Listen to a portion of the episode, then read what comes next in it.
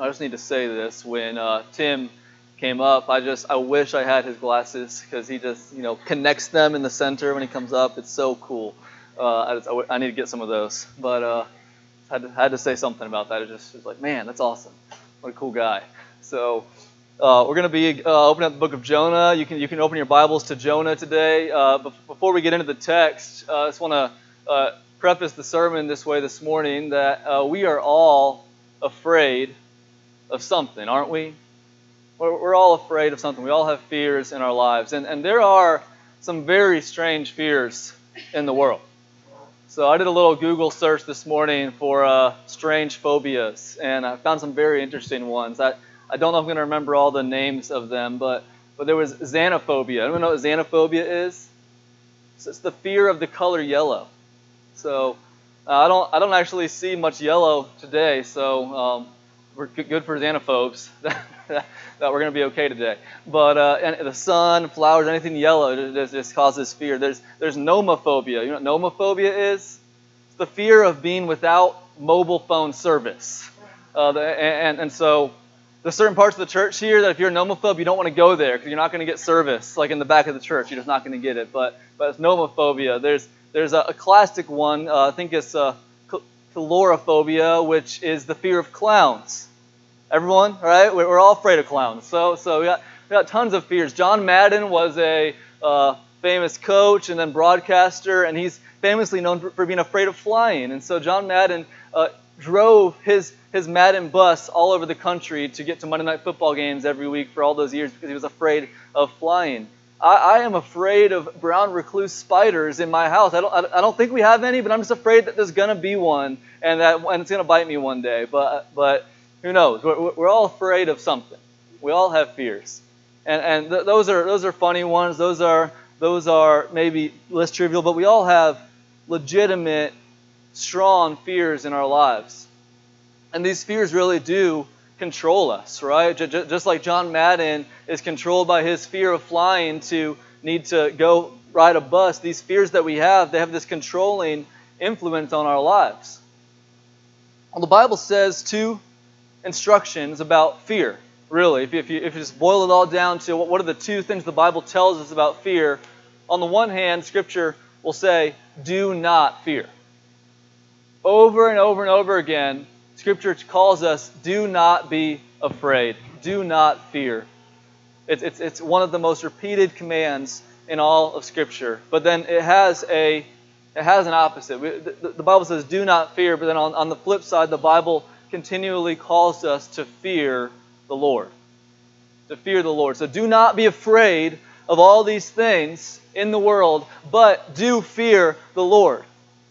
And when, when it says to fear the Lord, what it's talking about is not necessarily being afraid of God as if we were afraid He's going to hurt us or something like that, but, but to fear Him in reverence, to fear Him in awe, to fear Him in love. It's a worshipful fear, it's a regard for who He is. And, and the connection between those two things is worship. The, the, the reality is that the things we fear in this life reveal what we worship. The things we fear reveal our worship. Because, because when we're fearing something, we're afraid that something is going to be taken away from us, right? We're afraid that something's threatening us. And whatever that thing that that we're afraid of being threatened, that, that becomes a controlling God in our lives. Whatever it is, that, that becomes something that, that if we let that fear dominate our hearts, then that becomes our functional God. But God says, don't fear these things. Don't be controlled by these fears. Fear the Lord. Worship the Lord. Have a reverence for the Lord in your life that, that controls you and that you, just what we just saying, that you can trust Him. You can trust Him. It's, it's, it's the fear of the Lord that displaces these other fears? Well, this morning we're going to see both of these fears working themselves out in the story of Jonah. Uh, we're going to look at verses 7 through 16 today. And before we look at our verses, I just want to review with you where we've been in Jonah. We've, we've had two weeks in this series, and, and here's what we've seen in the book of Jonah. We, we have seen the Lord come to Jonah with a message. And here's what the message was Arise, go to Nineveh, and call out against it, for their evil has come up before me. That, that, that's the message that God brought to Jonah. He said, Get up, go to Nineveh, and preach judgment against them because I see their evil. And what we saw is that in God telling Jonah to preach this message of judgment, what was God really doing for Nineveh? He was really offering them salvation from that judgment. He wasn't just saying, Go announce judgment. He was saying, Go tell them that I see their evil, that their evil deserves judgment, and call them out of it. Call them to repent. And what does Jonah do? Jonah says, I want nothing to do with that. I'm not going to Nineveh. Those people are evil. Those people are terrorists. Those people are our enemies. And so Jonah gets up and he runs the other way. He, finds a boat going as far in the opposite direction of Nineveh as he can find, and he gets on that and he begins to flee. And we saw last week what could God have let Jonah do? He could have let him run. The Lord could have let Jonah run. He could have found someone else to do the job. He could have let Jonah face the consequences for his decision to rebel against him but what we realize is that the Lord not only wants to rescue Nineveh, the Lord wants to rescue Jonah. So he doesn't let him run. What does he do? The Lord sends a storm into his life. The Lord finds the boat and he sends a storm unlike any storm. A storm that makes these sailors that Jonah's with afraid. Jonah's not the only one on the boat. He, he got a boat that's being guided by these sailors, and even though they're experienced on the water, this storm has them afraid. They start calling out to their gods. And what do their gods do? They do nothing. They don't respond. And so they begin getting all the cargo and hurling all the cargo overboard. They're, they're frantic. They're trying to find a way to save themselves. And then the captain of this boat realizes, Where's our mystery passenger? Where's, where's our mystery passenger? So he goes down underneath and finds Jonah sleeping on the bottom of the boat while they are trying to save themselves through this storm. And, they, and he says, How can you sleep? Don't you see that we're about to die? Get up, call out to your God. Maybe your God will save us. That's where we, that's where we left off last week. As we saw, Jonah really doesn't do anything. He, doesn't, he, does, he does not call out to his God. And so that, that leads us to our passage today. And what I want to do this morning is just walk through this story before we then consider what the Lord's teaching us through this story. We're just going to look at the story, verses 7 through 16, and then we'll consider what God is teaching us. And so, uh, really, this story, we can see it in three parts. There, there are three parts to the passage today. And the first, in verses 7 through 10, is the revelation of Jonah's sin. Verses 7 through 10, the revelation of Jonah's sin. Read with me, beginning in Jonah chapter 1, verse 7. And they said to one another, Come, let us cast lots, that we may know on whose account this evil has come upon us. So they cast lots, and the lot fell on Jonah. Then they said to him, Tell us on whose account this evil has come upon us. What is your occupation? Where do you come from? What is your country? Of what people are you? And he said to them, I am a Hebrew, and I fear the Lord, the God of heaven, who made the sea and the dry land. Then the men were exceedingly afraid and said to him, What is this that you've done? For the men knew that he was fleeing from the presence of the Lord because he had told them. This is the revelation of Jonah's sin. Just picture the scene. The captain comes down to Jonah, says, We're about to die. Arise, call out to your God. Jonah does nothing of the sort. Jonah does not call out to his God. He apparently joins them on the upper deck, we don't get any hint that Jonah begins praying because for Jonah to pray would mean what? That he has to face the Lord, right? He's running from the Lord. So he's not praying. He's up on the deck, and, and the, the storm is just getting worse. And the sailors, the sailors know, they, they had this intuition that someone has done something, but no one's saying who, who, what they've done. So someone's hiding something. They, they, they realize that. And so they, they resort to casting lots, which is an ancient way that, and we see even practiced in Israel, that, that people would look to their gods to give guidance about uh, something that they could not figure out on their own. It's just basically the equivalent for us is rolling the dice, right? But they're casting lots to see who is hiding something. Just imagine Jonah in, in this moment. I mean, this, this is his chance to say, guys, that won't be necessary. I need to tell you something. But Jonah does not do that. He stands there while they cast lots. You just imagine he's just he's just hoping that this doesn't work. He's just hoping that they don't find him out. But the lots continue to, to fall, and finally, the final lot falls on Jonah. And so the questions start coming Who are you? What, what's your purpose here? Where are you from? What are you doing? Why are you on this boat? And so, so Jonah responds. This, and church, this is actually the first words of Jonah in the book. It's the first time we hear Jonah speak right here in verse 9. This is his response I am a Hebrew, and I fear the Lord, the God of heaven, who made the sea and the dry land. And in verse 10, we find out that he also told them he was fleeing from the Lord. And, and so the sailors essentially are, are like, wait, are you telling me that there is one true God? And he made not only the land, but the sea that we're on, and, and that he's in control of this storm, and that you are running away from him, and that you got on our boat to do it? What, what have you done? And, and, and they're terrified. They are terrified because all of a sudden they're being confronted with this reality that, that there's this God we know nothing about, who you say controls everything, and he is, he is sending this storm because you have sinned and we're implicated in it. And so they're terrified of this God. They are exceedingly afraid at this moment. And so this leads to the second part of the story in verses 11 through 12 Jonah's solution to the storm. We have the revelation of Jonah's sin, and now we see in 11 and 12 Jonah's solution to the storm. Then they said to him, What shall we do to you that the sea may quiet down for us? For the sea grew more and more tempestuous. And he said to them, Pick me up and hurl me into the sea. Then the sea will quiet down for you, for I know it is because of me that this great tempest has come upon you. So the sailors recognize we, we need to figure out what to do here. The storm is just getting stronger and stronger. And so they, they look to Jonah and say, What do we need to do? What do we need to do to you? You're the, you're the one who has sinned. This is your God. Tell us what to do. And Jonah's solution is throw me in. Throw me in the sea. Throw me overboard.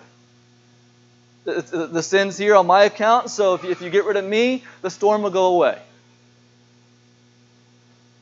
commentators are split on what's going on with Jonah here. Like, is this is this an act of courageous, sacrificial love? Throw me in and you'll be saved. Or is this just like a death wish for Jonah? Is he just he just doesn't care anymore? He's so hard to what's going on that he he just he just says, just throw me in, I don't care. Maybe that'll work. You know, and, and really we, we don't know exactly what is going on in his heart. We, the author doesn't tell us, but, but here's what we can say. This is Jonah's solution to the storm, but was this the only solution available to Jonah? No. Someone knew. is that Josie? Yeah, that's right, Josie. So, so was this the only solution available to Jonah? No, it, it, he had another option. We know, and Jonah knew, that the Lord is a gracious God we know and Jonah knew that the Lord is a forgiving God. Jonah understood this about God, and Jonah could have listened to the captain in verse 6 and, and risen up and called out to his God. And he could have said, Guys, here's what needs to happen. I need to repent. I need to turn back to the Lord. This is my sin, but God, my God's a forgiving God. He's not only the creator, he's, he's the forgiver, and so I need to turn back. But Jonah does not want to pray to God. Jonah does not want to call out to God. He is still running from God in the middle of this storm. And, so the only solution he can think of is, is you got to get rid of me. If you guys want to live, you got to get rid of me. Well, this leads to the third part of the story. Um, the salvation of the sailors. So let's look at verses 13 through 16, the salvation of the sailors. Nevertheless, the men rowed hard to get back to dry land but they could not, for the sea grew more and more tempestuous against them. Therefore they called out to the Lord, O Lord, let us not perish for this man's life. Lay not on us innocent blood, for you, O Lord, have done as it pleased you. So they picked up Jonah and hurled him into the sea, and the sea ceased from its raging. Then the men feared the Lord exceedingly, and they offered a sacrifice to the Lord and made vows. So the sailors hear Jonah's master plan, throw me in, and they say, No way. We are not going to throw you into the sea. We are not going to kill you. We're not going to throw you overboard. There's got to be another way. And we see this, this contrast here already that the sailors are really acting more righteously, even though they're pagans, than Jonah, who's an unbeliever. That they, they have a better intuition about these things than Jonah does in this moment. He's so hard to the Lord. And so they, they try as hard as they can to make it through the storm. But what does the Lord do? The storm gets stronger and stronger and stronger.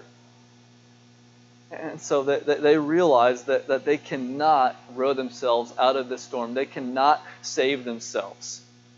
That there's nothing they can do. And so, for the first time in their lives, these pagan sailors call out to the true God. In verse 14, they call out to the true God. They do what Jonah would not do, right?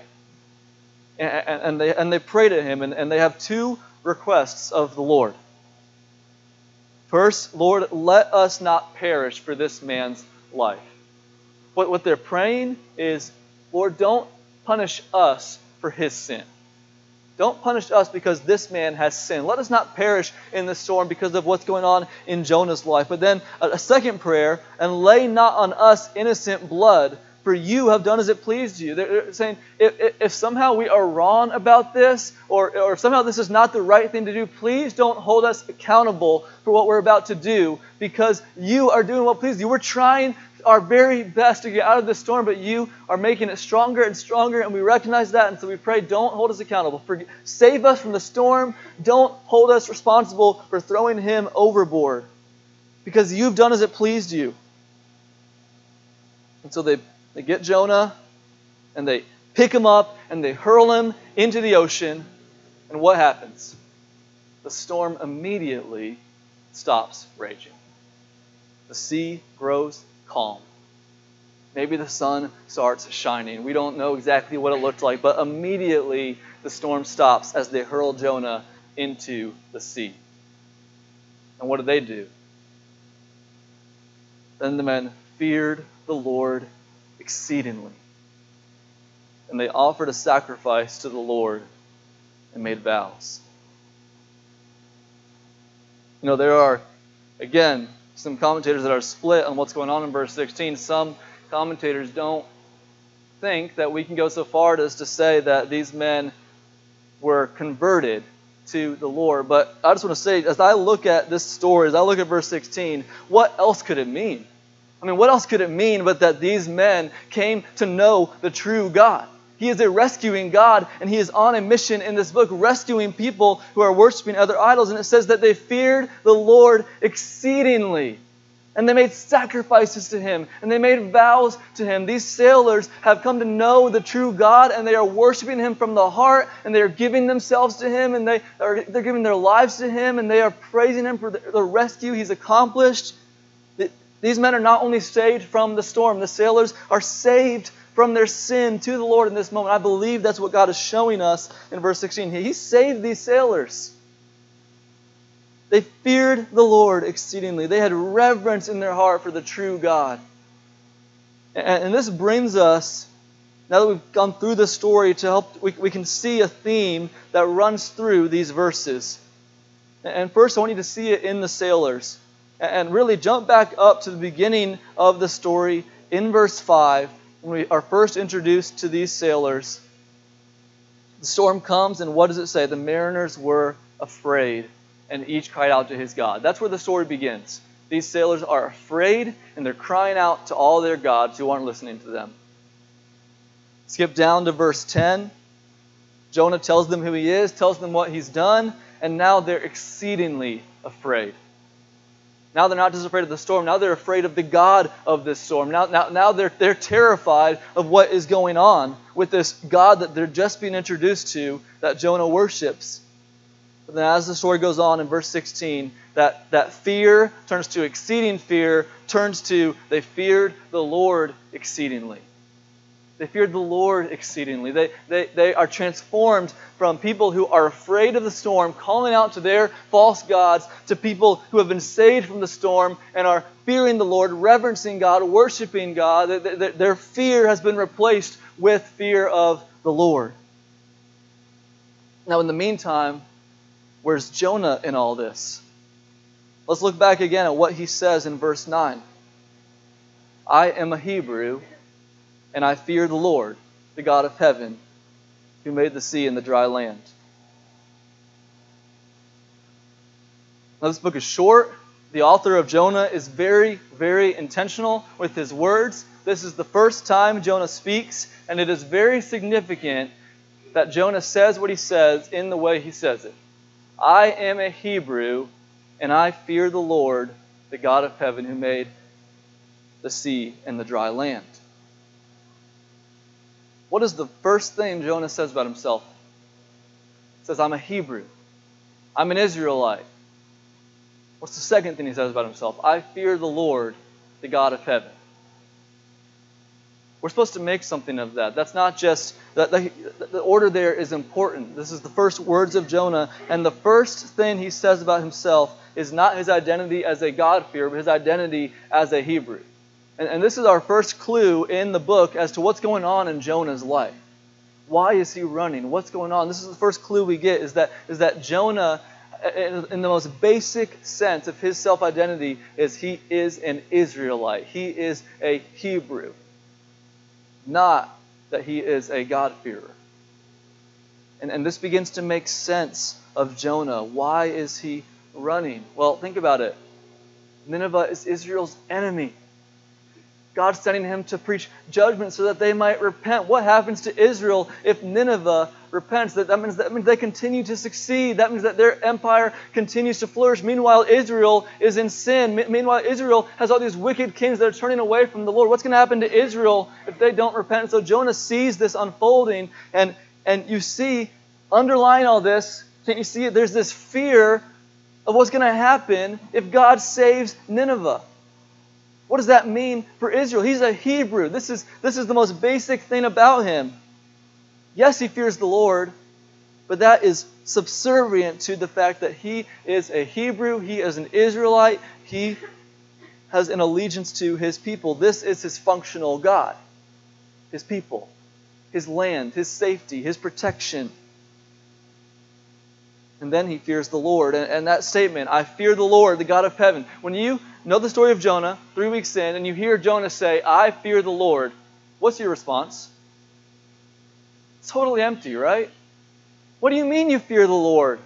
You are running away from Him. You're not calling out to Him. You're rebelling against Him. You want nothing to do with Him. What do you mean you fear Him? And so we see these two contrasts. We see this, this, this contrast between Jonah who says he fears the Lord, but, but really, he's got a, a, a more functional identity and a more functional God in his life, and he's running away because he's afraid that that's, that's being threatened. And then we have these sailors who, who don't even know the Lord. They're crying out to their gods. They're afraid, but God transforms them and He works in them so that they end up fearing Him in the end. What's, what's going on? Where, where do we find ourselves in this story?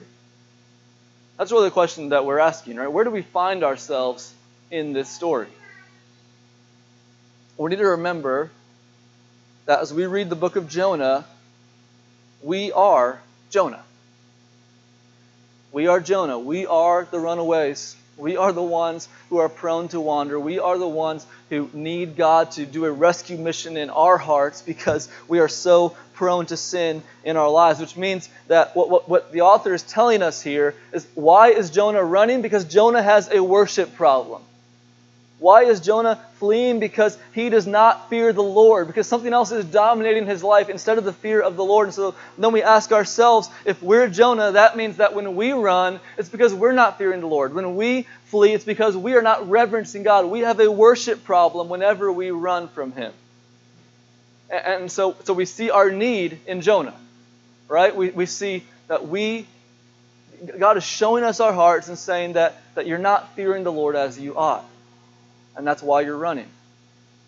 But, but then we have the sailors, and what, what we see in the sailors is not just that God can save anybody, anytime, anyway, which He does, and that should encourage our hearts. But what we see in the sailors is that God takes people who are fearing something else and transforms them into people who fear Him. And that should give us hope as we look at them. We, we, we should be asking, God, I'm Jonah. I, am not fearing you like I should, but I see that you are birthing fear in these sailors, and so I want you to do in my life what you did in these sailors' lives. I, I want you to come into, into my heart and renew fear of you in me, just like you birthed fear of you in them. And so that, that leads us then, it drives us to ask this question of this story What happened in the sailors' lives to create this fear of the Lord? How did they go from fearing the storm and calling out to their gods to fearing the Lord and sacrificing to Him? What was their experience? Because whatever they experience is what we need to experience if we are going to fear the Lord as well. Well, two things happened to the sailors in this storm. First, the sailors were confronted with the absolute sovereignty of God. They were confronted with the absolute sovereignty of God. Just see a few examples of this in the passage. In verse 7, we saw that they resorted to casting lots, right? And, and essentially, this is a rolling of the die. And, and what does God do through this? He guides the lots to fall on Jonah. It's not just coincidence. Now, at the time, they didn't know the Lord yet, and, and surely they thought that this, there's another God who's, who's guiding this. But as we look at the text and as they looked back at the story themselves, they would recognize that God guided the, the lot, that, that, that the Lord led it to fall on Jonah. Proverbs 16:33 testifies to this reality. This, this is the scope of the sovereignty of God Proverbs 16 says this The law is cast into the lap, but its every decision is from the Lord.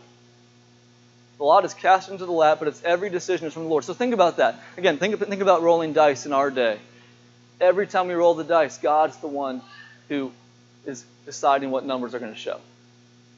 Now that, that, sounds very fatalistic. It sounds, it sounds like we don't have control of everything. And, and, and, and there's mystery to this, but, but, but the point is that nothing, even the smallest little detail in the universe, is outside of God's control.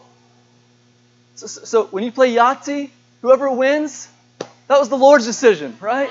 I don't know how much of a stake in the game God has in Yahtzee, but, but the decision's from the Lord. It, it, it goes down to the roll of the dice. It goes down to the casting of lots, and He's sovereign in that. Now, now look at what Jonah said in verse 9. Now, now Jonah was not exactly evangelizing them, right?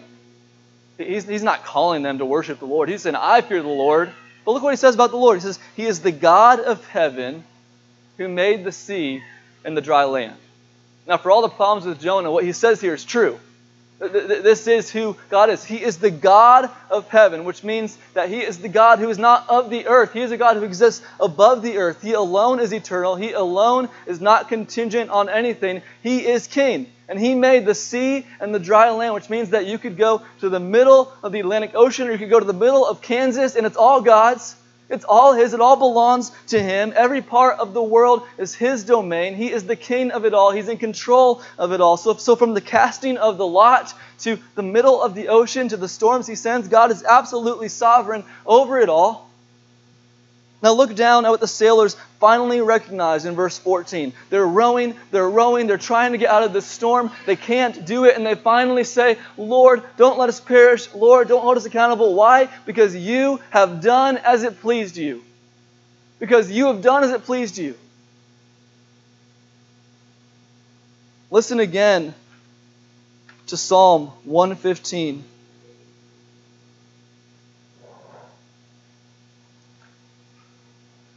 By 115, I mean 135. For I know that the Lord is great and that our Lord is above all gods. Whatever the Lord pleases, he does, in heaven and on earth, in the seas and all deeps these sailors were worshiping idols. These sailors were worshiping false gods, but they're confronted with the true God who, who does whatever he pleases. Think about that. Whatever God wants to do, he does that thing. No one can come to God and say, "Wait a second, don't do that." I don't. I don't. No one can come and say, uh, "Not if I have something to do with it." God, whatever He wants to do, that's what God does. He does whatever He pleases in heaven and on earth, on land and in the sea. In your life, He does whatever He pleases. He is absolutely sovereign, and the sailors are confronted with this reality that there is a true God who is absolutely sovereign, who we cannot outwit, we cannot escape, we cannot control. All we can do is recognize His sovereignty and pray for His mercy. That's what they realize, that's what they're confronted with. Now, at that point, they're not yet fearing the Lord the way that they need to fear the Lord. They're terrified of the Lord. They're looking to the Lord for mercy and for help. But they need to experience one other thing before they fear the Lord. And, and, and this is the second thing they experience. They experience that the Lord is not only absolutely sovereign, the Lord is a God who saves. And specifically, He's a God who saves through sacrifice. A God who saves through sacrifice.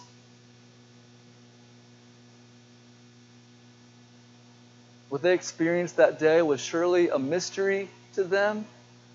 They, they pick Jonah up and they hurl him into the sea. They, they, they sacrifice Jonah's life so that they can save their own. And, and the Lord responds to that by calming the sea and saving them. And they recognize that God just saved us from the storm as as God's prophet said, Hurl me into the sea.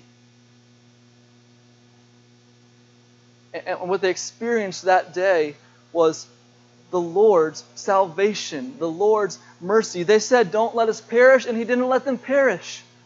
They said, Don't hold us accountable. He didn't hold them accountable. They said, Let the sea stop. And the sea stopped. And all happened when they sacrificed Jonah, when they threw Jonah overboard. Their fear of the Lord resulted from experiencing both the sovereignty of God and the salvation of God.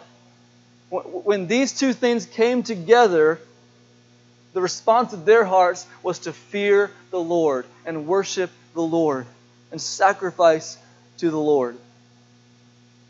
So, so, so we're over here, we're like Jonah, we're asking, we're asking God, what do you need to do in my life so that I have a greater fear of you? Here's what needs to happen. We need to be confronted with and grasp the sovereignty of God and the salvation of God through sacrifice. That's what needs to happen for us to fear the Lord as we ought.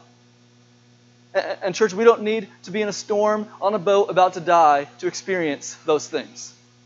Because we are confronted with these same realities in a much greater way through a much better Jonah. Turn with me to Mark chapter 4. Mark chapter 4. This is one of those stories that just shows you exactly what Jesus meant when he said that the whole Old Testament, all the scriptures, is about him. Because the story of Jonah almost makes no sense. It really doesn't make sense by itself. We need to see how it relates to Jesus to understand what's going on in Jonah. Look at Jonah, or look at Mark chapter 4, verse 35. Jesus is with his disciples. On that day, when evening had come, he said to them, Let us go across to the other side. And leaving the crowd, they took him with them in the boat, just as he was, and other boats were with him. And a great windstorm arose, and the waves were breaking into the boat, so that the boat was already filling, but Jesus was in the stern, asleep on the cushion. And they woke him and said to him, Teacher, don't you care that we're perishing? And Jesus awoke and rebuked the wind and said to the sea, Peace, be still. And the wind ceased, and there was a great calm. He said to them, Why are you so afraid? Have you still no faith? And they were filled with great fear and said to one another, who then is this that even the wind and the sea obey him? Does that story sound familiar to you at all? I mean, it's, it's, it's the exact same scene, isn't it? storm comes on this boat. The disciples are terrified. Jesus is asleep in the bottom of the boat while they're about to die. They come down, they say, How can you sleep? Wake up. Don't you care that we're about to die? That's exactly like Jonah. It's the exact same scene. And, I, I'm sure that's exactly why God, God intended it to be. That's exactly what the author in Mark wanted us to see. This is exactly like Jonah, except it's not, right?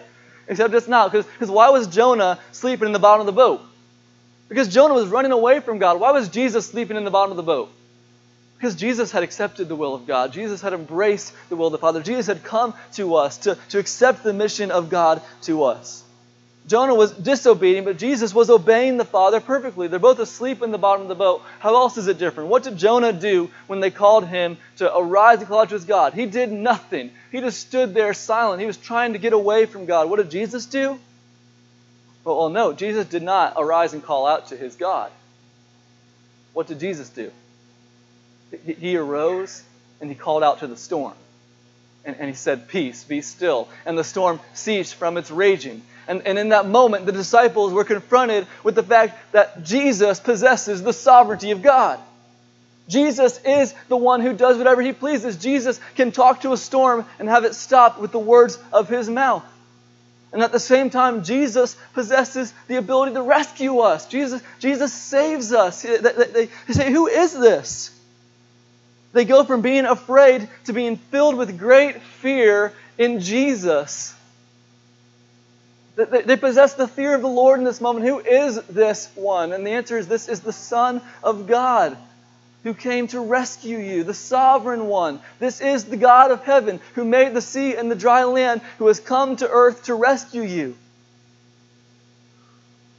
But Jesus performs a much greater rescue than this, doesn't he? Turn forward a few pages to Mark chapter 10. Mark 10, verse 45, Jesus tells the disciples what his rescue mission was all about. For even the Son of Man came not to be served, but to serve, and to give his life as a ransom for many. We don't know what was going on in Jonah's heart when he said, Throw me into the sea.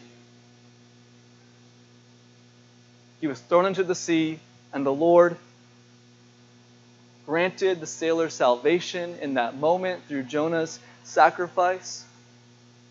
But that's just a picture of something much greater, something much more magnificent. We know exactly what was going on in Jesus' mind when he willingly gave himself to be thrown into the storm that we deserve. Jonah sinned and a storm came into his life. We have sinned and we deserve the storm, right? We deserve the storm of God's judgment. We, that, that should be us. But Jesus says, throw me in. Jesus, says, hurl me in, Lord. I, I'm going to take the judgment they deserve. Even though I am obeying you, I am righteous, I'm going to take the judgment that they deserve. I'm going to throw myself into the storm so that they can be saved. And he saves us through his own sacrifice. So here, here's the reality this is who God is. This is the God of the Bible. He is the God of heaven who made the sea and the dry land, who comes to earth to save us by sacrificing himself for our sins. Fear him, fear the Lord. Don't be afraid of all these things that threaten your life when you have a God who is absolutely sovereign and who saves you through sacrificing himself for your sins. Fear this God. Trust this God. Reverence this God.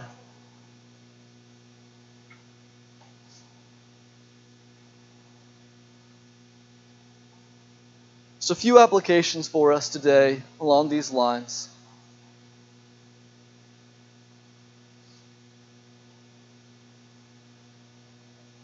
We, we want to be people, we, recognize that we have fears in our lives. And we recognize that what we need is to be moved from the fear of things in this world to the fear of the Lord. And we see how God does that in this passage and in this illustration. We see how God does that through the gospel. So, so just real practically, how, how should we go forward in seeking people who fear the Lord more and fear the things in this world less? Well, the first thing I want to, first application is to think about areas of sin in your life. Well, the, the, next few things I'm going to say are just, it's just a process to walk through. Think about the areas of sin in your life. Where do you struggle? Where, where do you struggle to follow God? Where, where, where are you most tempted to run away from the Lord? And then most often we can we can then go another step and we can say, what am I afraid of that's causing me to act that way? Many of our sins are related to our fears. And so so so when I when I sin that way, when I don't obey God in that instance, what am I afraid of? Why am I running? What am I afraid is going to happen if I obey the Lord? Why how am I not trusting him? What what am I fearing? and then go down one level deeper and say, what idol is underneath that fear? What idol is underneath that fear?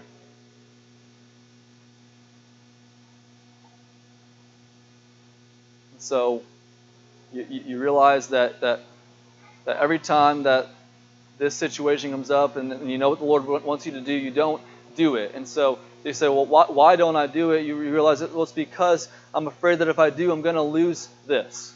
I'm, I'm afraid that if I obey God or, or if I don't follow God, I'm, that this thing in my life is going to be threatened. And then you realize that thing's an idol. That thing's controlling me. This is what we see in Jonah's life, right? He, he says he's a Hebrew. God calls him to go to Nineveh. Jonah disobeys. Why does he disobey? Because he fears what's going to happen to Israel if Nineveh repents.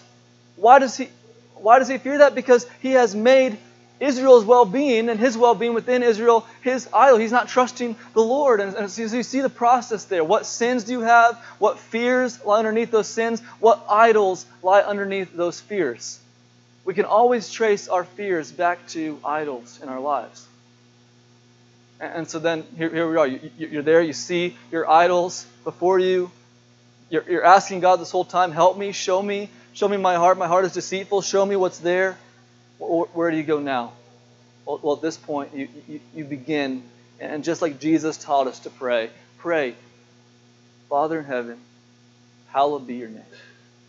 Listen, listen, there's a reason Jesus tells us to pray that prayer because we do not naturally hallow the name of God. We don't wake up every day reverencing the Lord, rejoicing in the Lord, being in awe of who He is. We need to come to Him and say, God, do this in me. Cause me to hallow your name.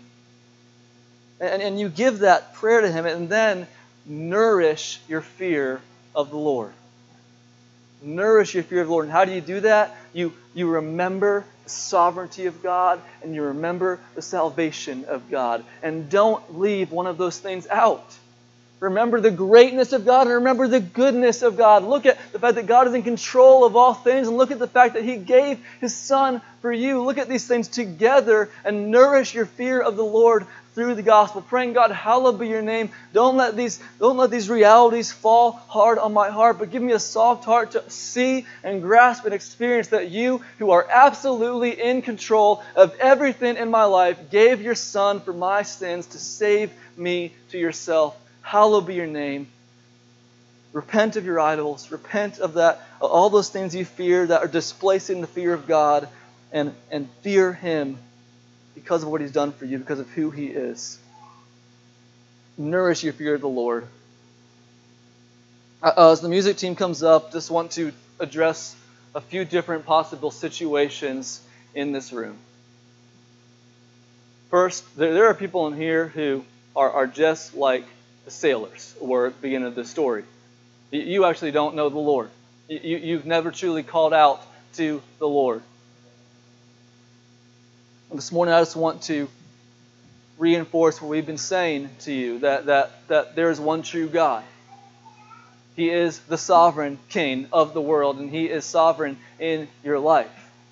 Whatever He does, He pleases. There is no escaping this God, there is no ignoring this God. This is the reality that we live in in this world, that He is the true God, but this God has made a way for you to be saved. This God has made a way for you to, to turn from your idols and turn from your sins and call out to Him and be rescued. He gave His Son for you on the cross. The sovereign God in Jesus Christ died for you. And so I just want to call you, if you don't know the Lord today, call out to Him. Just like the sailors called out, that, that was the first time they called out to Him. So call out to Him today even as we sing, even as we pray, call out to the Lord. Now, now, now, there's also some people in here who, who, as you read the story of Jonah, you're in a place in your life right now where you say, This is me. I am running from God, and I know it.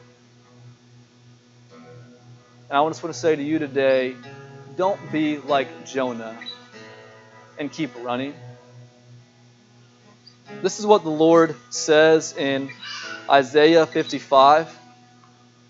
Listen to what the Lord says to us here in Isaiah 55.